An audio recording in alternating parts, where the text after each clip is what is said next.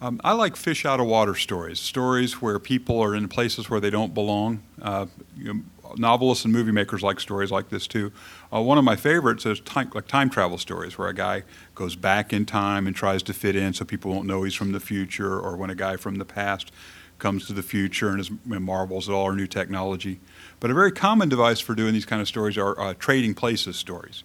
You know, my favorite Mark Twain novel is The Prince and the Pauper, or um, uh, there was a movie back in the 80s, I think, that was titled Trading Places, where these cynical old coots on Wall Street uh, um, picked up, uh, I think it was Eddie Murphy and Dan Aykroyd, and Eddie Murphy was like a street guy, and they did this social experiment where they thought if we could take this street guy and give him all the advantages of the intern, you know, maybe he can be a successful stockbroker too. And it was a pretty funny movie. Um, a more recent version, uh, would be uh, there was a movie a couple years ago called Freaky Friday where a mom and her teenage daughter change places and each one finds that the other's got a harder job than they realized. Well, this is a trading places story today, and it's a story that Jesus told, and it's a story about a guy who's at the very top, and, and more even, like we'll have to look at some of the details of the parable to recognize just how rich this rich guy was. Um, and then a guy who's at the bottom, and it's hard to imagine getting any more, uh, more horrible in your situation than, than poor Lazarus. And they're going to they're going to exchange. You know, the guy at the top's going to go to the bottom, and the guy at the bottom's going to go to the top. And what brings about their change in circumstance? They both die. And so it's a time to today's a time to reflect on eternity. Um, if you've been with us, you know that we're I, I, think we've been doing parables about two months and we've got about a month left. So we've learned several tools for analyzing the parables that'll help us. Really, any parable that you read, it'd be a good idea to do these things. First of all, look for the surprise. There's a huge surprise in this parable, and we're going to see it. it's going to smack us in the face right off. Um, people 2,000 years ago very commonly believed it was part of Jewish culture and part of the ancient Near East that rich people were rich because they deserved to be rich, because they were good and God blessed them. And poor people were poor because they deserved to be poor, because they were bad. They were lazy, they were evil, they were getting what they deserved. And uh, we claim not to believe that today, but we, we don't, we haven't totally gotten away from it. We still kind of do sometimes, it uh, seems to me. Uh, um, so uh, it's not even something that we've totally laid aside. And it's, it, it's based on some truth. I mean, God does bless righteousness, and, and sin does bring suffering. But it's like, well, uh, let me put it this way Does all sin produce suffering? Yes. Does all suffering result from sin? No, they don't follow. Uh, does all righteousness produce blessing? Yes. Does all blessing result of righteousness? No. The rain falls on the just and the unjust. And so making those connections and taking them too far and assuming any rich guy is blessed to God, any poor guy is being penalized, righteously penalized by God, that's too far. But that was definitely where they would have taken this back then. So to see him change places right away, that's a huge surprise. Look for the main idea of the story. The story is about heaven and hell, and yet I think it would be unwise to try to craft a geography of heaven and hell based on this story, or to to assume details of the story into our theology, like, well, we'll be able to talk back and forth and we'll be able to see back and forth. I don't really think so. Um, I think this is a story. It, it, there's a clear message about two destinies, but I, don't, I think we need to be careful about taking that too far.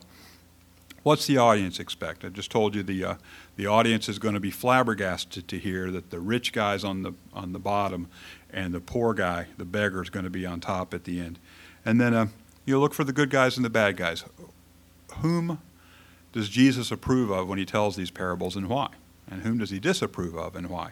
Because there's a, there's a possibility of re- interpreting this too far the other way and saying, well, now, now Lazarus got rewarded just because he was poor, and the rich guy got penalized just because he was rich. Well, that's taking it too far. You know, being rich isn't evil, and being poor isn't isn't necessarily good. There's something else that goes with it, and yet that most that something's mostly unspoken in this parable.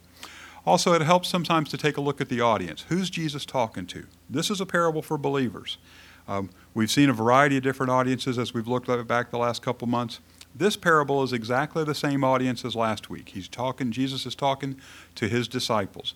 In fact, it's kind of a continuation of the theme. Both of these come from chapter 16. And remember, last week's parable was about the shrewd manager. Uh, just a quick review. Gary Inrig, the writer of this book on parables that I'm reading, uh, I thought had a very nice conclusion of the uh, uh, analysis of, of the parable of the shrewd manager. He said the, the point of that parable, and this is a review from last week, is that a choice is inescapable. We can have only one master.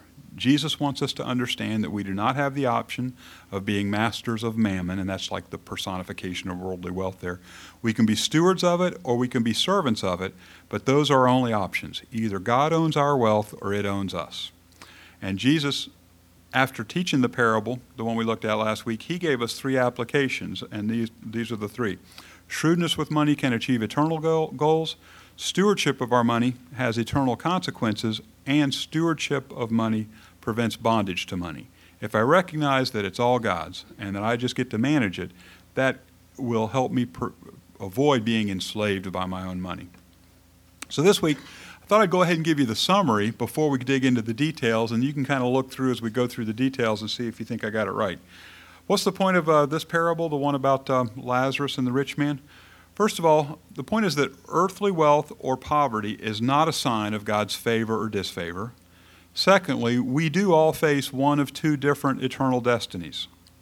And finally, God has revealed himself enough for us to make a decision about him. We don't need a sign. We don't need to be nice to get a cross in the sky or some fire from heaven or something like that. But we have enough. God has revealed himself enough through Scripture and, and just through, through creation, and, and we have enough information to make a decision about God. So let's get back to the details. We're on chapter 16, uh, starting with verse 19.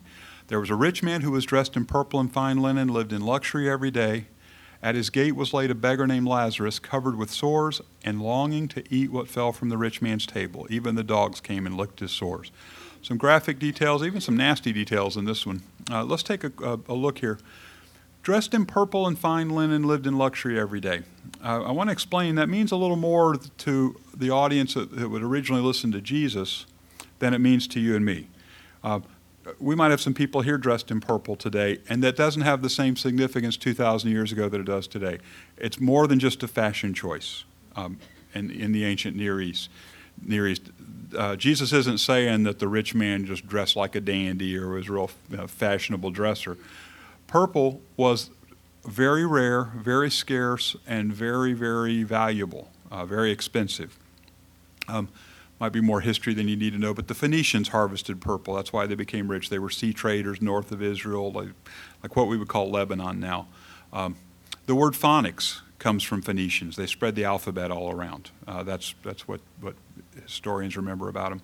And there was a shellfish out in the Mediterranean called murex, I think, and from that they harvested this purple dye. Very difficult to do, very labor intensive, and because of its scarcity, very, very expensive.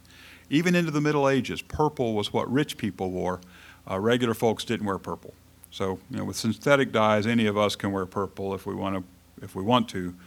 2,000 years ago, wearing purple meant you were the richest of the rich. It's what royalty wore. Uh, fine linen, um, again, not, not a common thing for him to wear. Lived in luxury every day implies um, that he ate well every day.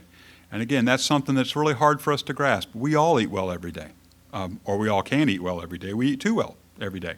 Um, 2,000 years ago, they had not totally mastered the food supply to the point that everyone could expect to eat well every day. In fact, uh, maybe you recall uh, a couple years ago we did the, we were going through Matthew and we studied the miracle, the feeding of the 5,000. When Jesus fed the 5,000, they went nuts. They wanted to make him king right then. Why? This guy can handle the food. If this guy can bring us food, he can do it all. And so they were thrilled by that. And so a guy who's able to eat well every day, that sets him apart as, as, as one of the haves as opposed to one of the have-nots, where that wouldn't really set us apart. You know, we all eat well um, in 21st century America, right? So uh, that's the rich guy, richer than richer than rich, or richer than just being well off. Relatively speaking, you know, wealthier than we're used to. Lazarus, he's the only character in all the parables that's named. Uh, and because of that, uh, some think that this isn't a parable at all, but a true story. Uh, I tend to think not. The language is kind of figurative. It seems more like a story than a true story about two actual guys, but it doesn't really matter. The significance won't change. The name literally means he whom God helps. And so that's an apt name. Notice that it says Lazarus was laid at the gate. Uh, there's a passive verb there, which means to me that Lazarus didn't take himself to the gate. He was laid there, which implies that he was crippled and unable to, to move himself around. And then this last scene. Um, even the dogs came and licked his sores. Again, I think that's a little difficult for modern American pet owners to grasp. Um, this isn't your pet poodle showing you some affection. Um, I was at Sandra's, Gene and I went to Sandra's house last night, and uh, um, some of you have met Sandra's dog, uh, Angel. An adorable dog, very affectionate, and Angel licked me all up the arm. And uh, I'm not totally germophobic, but I'm not real excited about that. Um, but, uh, but Sandra's dog is very pampered, very well cared for. Sandra's dog, I'm sure, receives better medical care than I did when I was a child. Um, and and very well fed, doesn't you know go through garbage or anything like that. It lives inside, very nice and clean dog, and so um, that's a whole different experience than living or, or, or, being approached by dogs in ancient Israel 2,000 years ago.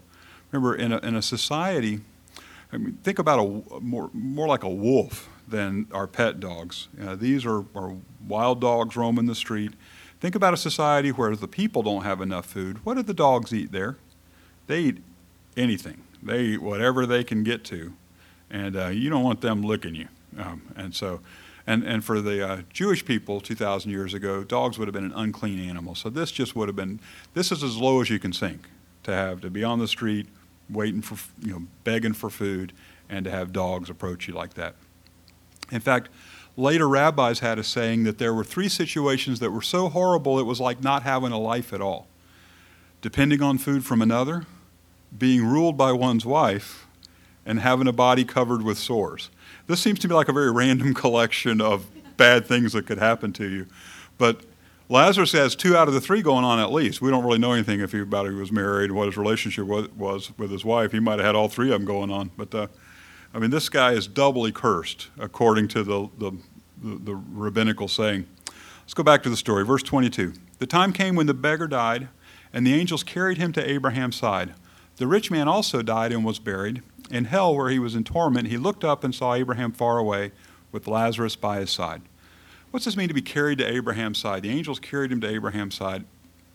The point is here that this is a place of great comfort and peace and great honor. Abraham is the patriarch of, of the Israelite nation. It's, it would be comparable to us to, like, he's the George Washington of Israel. And so we're going to be placed in such honor at, at our death that, that we're going to go get to hang out with George Washington. If George Washington was more of a spiritual religious leader, too. They admired Abraham not only as the founding father of all Israel, but, but honored his, the, the religious and spiritual tradition that he brought to them. The surprise here you know, I've already mentioned it, is that it was very much a part of their culture then that the rich deserved to be rich and were blessed by God because they'd earned it, and the poor deserved to be poor and were cursed by God because they'd earned it. And yet at their death, these guys switch. The guy who's down at the bottom, now he's in the place of honor and comfort, and the guy who was on top of the world, now he's in torment. And again, I, I don't think it's politically correct to admit to believe in that way now, but but I think sometimes we do. I, I sure see, see some of it. The Bible doesn't say a lot about heaven and hell. Um, in fact, usually it doesn't use those same words. You know, last Easter we talked about heaven. Uh, it's more heaven's more commonly referred to by Jesus as glory or eternal life. Uh, hell is used. There's a we use the phrases heaven and hell more commonly today, but there are a lot of words in the Bible that would translate as that. Uh, Sheol, Hades, Gehenna. Uh, more commonly, when Jesus is talking, he'll say something like outer darkness, or he'll separate the sheep from the goats, and you don't want to be with the goats because the sheep are with him. Um, and he'll, the point of this is the Bible unmistakably teaches that there are two distinct eternal destinies. Where can you find that in the Bible? You can find it in Revelation, but the more common place you can find teachings on this are when Jesus is talking. Jesus teaches more about two separate and distinct eternal destinies than anyone else in Scripture. So that's it, it's not it's not one of our favorite topics. And I don't ever want to go back to the kind of churches I grew up in where we motivate people out of fear. And I can remember, I can remember going home every Sunday night for, oh, it seemed to me like I prayed the sinner's prayer on, on uh, in my bed every Sunday night for about six months because I was so scared. And uh, and that's it's the kindness of God that motivates us to repentance, not the fear of His wrath. Yet Jesus plainly teaches that there are two distinct, separate destinies for for humans, and that the decisions we make about Him here and now uh, on this earth are what govern our next world. Back to the story, verse. Um, verse 24, we're going to see that the rich man makes three different requests, and all three are going to be denied. So he called to him, Father Abraham, have pity on me and send Lazarus to dip the tip of his finger in water and cool my tongue, because I'm in agony in this fire. Funny to me, the rich guy hasn't quite got it that things have changed because uh, he still sees Lazarus as his pawn. You know, send my boy Lazarus to go do this thing for me. He at least calls him by name now. I wonder if he would have uh, condescended to do that when he was laying outside the gate. But uh, uh, the request is going to be denied. Verse 25 Abraham replied, Son, remember that in your lifetime you received your good things, while Lazarus received bad things. But now he is comforted here, and you are in agony. Now, here's where I wonder if the parable's taken us the other direction. Does that mean it's bad to be rich and that the poorness, poverty, is necessarily a good thing? I don't really think it teaches that. The Bible's plain. We're saved by one thing and one thing alone that's faith. And richness isn't a curse in the Bible. Abraham was one of the wealthiest men of his day. Zacchaeus, he gained his wealth totally dishonorably, yet when he repented, he used it for, for kingdom purposes, and Jesus, Jesus admired that. Jesus complimented him for that. The implication here, I think, is that uh, the rich guy is reaping what he's sown. Bible teaches that with the measure we dole it out, that's the measure it's, it's, we receive it back. And so I think there's an implication here from this passage that the rich guy, when he was alive, was insensitive to the poor. And, and that's, that's why Abraham's reminded him, no, you had your good stuff back then. And, um, and, and, and Lazarus was on the other side. It's not, I, I don't think it's true that being wealthy is necessarily an evil thing, but it's definitely true, and Jesus spoke of this as well, that it's the, the wealthy tend toward self reliance it's easier when you're poor to rely on God because there's nothing really else to rely on. And so there is there there there is this I think facility when it comes to to relying on God and depending on God that the poor have that the rich don't have. But it's possible to to to recognize that your blessings are from God and to use them for his kingdom and to be sensitive to the poor. Back to the story, verse 26. Besides all this, between you, between us and you, a great chasm has been fixed, so that those who want to go from here to you cannot, nor can anyone cross over from there to us. Now, here's the part that's kind of alarming, even scary. All the preparations we want to make for eternity have to be made before we die. Um, I know many of you are familiar with Henry David Thoreau. He wrote Walden, he wrote an essay on civil disobedience. Great career as a writer, very influential. Gandhi read his works. Uh, Martin Luther King Jr. both learned things about uh, nonviolent protesting based on his, his writings. Uh, yet he was also, uh, he's kind of a hero among humanists because he held firmly to his atheism right to the end. And he, on his deathbed, somebody came to him and said, now that you're sick and dying, maybe you'd like to talk about uh, uh, your eternal destiny. And Thoreau's answer was this one world at a time. And because of that, humanists today sort of celebrate his, courage, his, his unwillingness to sell out at the end. To me, I, I can admire many parts of his career, but the logic of that deathbed statement sort of breaks down for me. Gina and I are uh, were flying to Alaska last week. Not really, I'm just going to tell a story. And she said, uh, so we're on our way to the airport. She said, Did you pack a coat? And I said, One city at a time. Uh, how much sense does that make? It, it, it, the logic breaks down. And, and the Bible, this story unmistakably teaches that now we need to think about two worlds at a time. And we need to spend more time in this world thinking about the next world because the choices we make here have an impact on the eternity we enjoy there. Uh, you bring it. I like it. I'm going to break it down. here's a writer that I would suggest we listen to. His name is Erwin Lutzer. He's connected somehow with the Moody Institute in Chicago. I can't remember I, didn't write it down. He might be the pastor of the Moody Church up there, maybe the president of the Moody Bible Institute. But he wrote a book called One Minute After You Die. One minute after you slip behind the parted curtain, you will either be enjoying a personal welcome from Christ or catching your first glimpse of gloom as you've never known it. Either way, your future will be irrevocably fixed and eternally unchangeable. He goes on to say this You will either see God on his throne, surrounded by angels and redeemed humanity, or you will feel, feel an indescribable weight of guilt and abandonment. There is no destination midway between these two extremes, just gladness and gloom. Back to the story. Rich guy's second request is this, verse 27 Then I beg you, send Lazarus to my father's house, for I have five brothers. Let him warn them, so they will not also come to this place of torment. I think it's often helpful to try to place ourselves in this story. So, who are we? Are you the rich guy? No. Uh, the fact that he wore purple means he's richer than us. Uh, we're comfortable, we eat well, but we're not, we're not royalty rich. Most, some of you might be, but I think not. Uh, and you're not dead yet. Uh, also, we're not Lazarus. You know, I, even the ones I just met today, we all are eat, eating well enough and clothed well enough that we're nowhere near Lazarus. If we're close to one of these guys, we're closer to the rich guy, but still, we're still alive. We're the five brothers. We still have a chance to do something about our eternal destiny. We still have a chance to hear. Do you need a warning from God? If, if so, you're getting what they didn't get. This is it. You get to hear the story and, and the conclusions that Jesus draws. Verse 29 Abraham replied, They have Moses and the prophets. Let them listen to them. this is so funny to me. Rich people, they, they make me laugh sometimes with their arrogance. Uh, you ever seen one in a store just like a, you know, complaining about, oh, I won't stand for this. This is ridiculous. And you're like, why is he acting like such a jerk? It's just because you know the, the, evidently the wealth brings a sense of entitlement. This guy hasn't quite grasped where he is. No, Father Abraham, he said. It's a. I don't think we get to say no um, at that point, but he hasn't quite caught on yet. No, Father Abraham, he said, but if someone from the dead goes to them, they will repent. Now, when Abraham says they got Moses and the prophets, he's talking about the Old Testament, which was all the scripture they had then. And Abraham said, That's enough for you to rely on the promises of God. Do you think that you need a sign from God?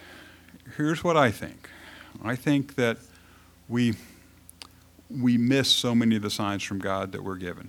I know it's time to end the service, but uh, we started a little late. We're going to finish a little late. Uh, and uh, um, I hope that's okay. I believe it's okay. Um, I'll wrap up soon after this, but we're going to see a film clip of a guy who felt like he needed a sign, but he just was overlooking the just ones that were there. Just, just get a clue. Well, thank God you're all right. God, yeah. Let's thank God, shall we? For His blessings are raining down upon me. Wait, that's not rain. Bruce, please don't do that, honey. You know that everything happens for a reason. That I don't need. That is a cliche. That is not helpful to me. A bird in the hand is worth two in the bush. I have no bird. I have no bush. God has taken my bird and my bush. Oh, I see. So, so God is picking on you? Is that what you're saying? No, he's ignoring me completely. He's far too busy giving Evan everything he wants. Oh, that's great, Sam. But you missed your target. I'm over here. Don't get mad at the dog. It's not the dog's fault. No, it's God's fault. I gave him the wrong coordinates. All right, you know what? Enough. All right, will you just stop being such a martyr? I am not being a martyr. I'm a victim. God is a mean kid sitting on an anthill with a magnifying glass, and I'm the ant. He could fix my life in five minutes if he wanted to, but he'd rather burn off my feelers and watch me squirm. All right, sweetheart, I know that you're mad. It's completely understandable. What Evan did is slimy and wrong. But this day could have been so much worse. I'm just glad you're okay. Okay? Newsflash! I'm not okay. I'm not okay with a mediocre job. I'm not okay with a mediocre apartment. I'm not okay with a mediocre life!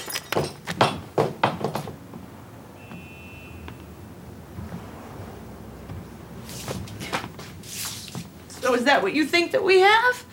A mediocre life? Don't make this about you. about me? How can I make this about me? It's about you. It's always about you. Perfect. Perfect. I'll have the worst day of my life with a side order of guilt, please.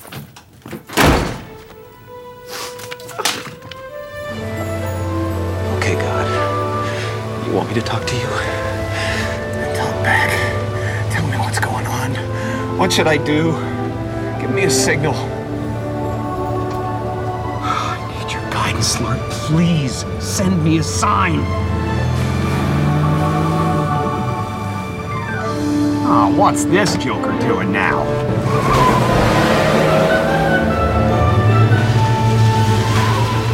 Okay. All right. I'll try it your way. All right. Lord, I need a miracle. I'm desperate. I need your help, Lord. Please reach into my life. Ah, what the? Oh, yeah. I got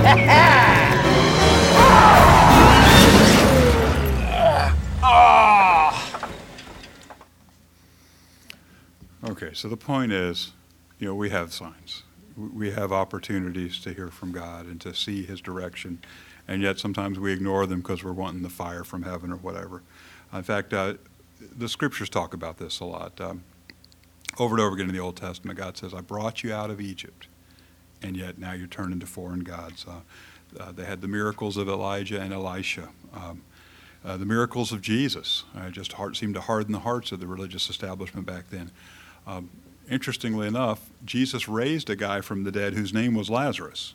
Not this guy, the real guy named Lazarus, his friend from Bethany. And of course, the empty tomb of Jesus. Uh, what more of a sign can we need? Fact, in Numbers 14, the Lord said to Moses, How long will these people treat me with contempt? How long will they refuse to believe in me in spite of all the miraculous signs I have performed among them? I'd like, I encourage you to ask yourself this question. How will you respond to the miraculous signs God has performed among you and the, the what we would call the non-miraculous signs? I've, I've got a homework assignment today. I, I know you know I'm more of a teacher than a preacher, so I'll, I'll show it today. I'm going to give you an assignment. Um, several years ago, when our kids were little, we developed this discipline of what we called God sightings. It was a, uh, during our devotional time, we would look back for things over the last few days or the, or the week and, and we learned it from this radio Bible class 50 day adventure thing where we would uh, um, choose to believe that this thing or that thing that occurred in our lives were a result of God. And so I'm going to encourage you to look back for those. I'm, I'm going to look, encourage you to look for three um, prayers that God answered, times when He delivered you, times when you know that you called out to God and He was there, or circumstances that you believe God arranged for your benefit. And in order to do something with it besides just think of them, tell somebody. You can email them to me if you'd like, but I think it'd be more fun if you told them to each other. Um, and so think of your three this week, and uh, I don't know, maybe I'll ask somebody next week if you if you did it, if you found them. Let's finish the story. Verse 31. He, this is Abraham talking to the rich guy, said to him, If they do not listen to Moses and the prophets, they will not be convinced, even if someone rises from the dead. I think it's so funny that Jesus would finish his story this way, because obviously Jesus knows that they have Moses and the prophets, and he's going to rise from the dead. And will you believe? We've got all that, right? You got Moses and the prophets, you got the New Testament gospel writers and the epistle writers, and Jesus rose from the dead. And so we've got all of that. Uh, are we going to believe? So the point, I'll review what I started at the beginning. Earthly wealth or poverty is not a sign of God's favor or disfavor. Humans face definitely one of two distinct eternal destinies and God has revealed himself enough for us to make decisions about him. Have you made that decision? If not, I'd encourage you to make it today. This parable is ultimately about the heart more than it is about money. Love for God will change your heart and it will change your values. Let's pray. Lord, we love you. And Lord, we thank you for what you've shown us. Lord, I ask that you would, um, well, God, if there's anyone in this room who hasn't made that eternal decision, who, who hasn't uh, uh, made the step of believing in you, Lord, I ask that you would impress upon them today the need for that. And God, I ask that you would change our hearts, that you would help us to be sensitive to the poor, help us to be grateful for the ways you've blessed us. Lord, help us to see this world through your eyes as we prepare to meet you in eternity. In Jesus' name I pray. Amen.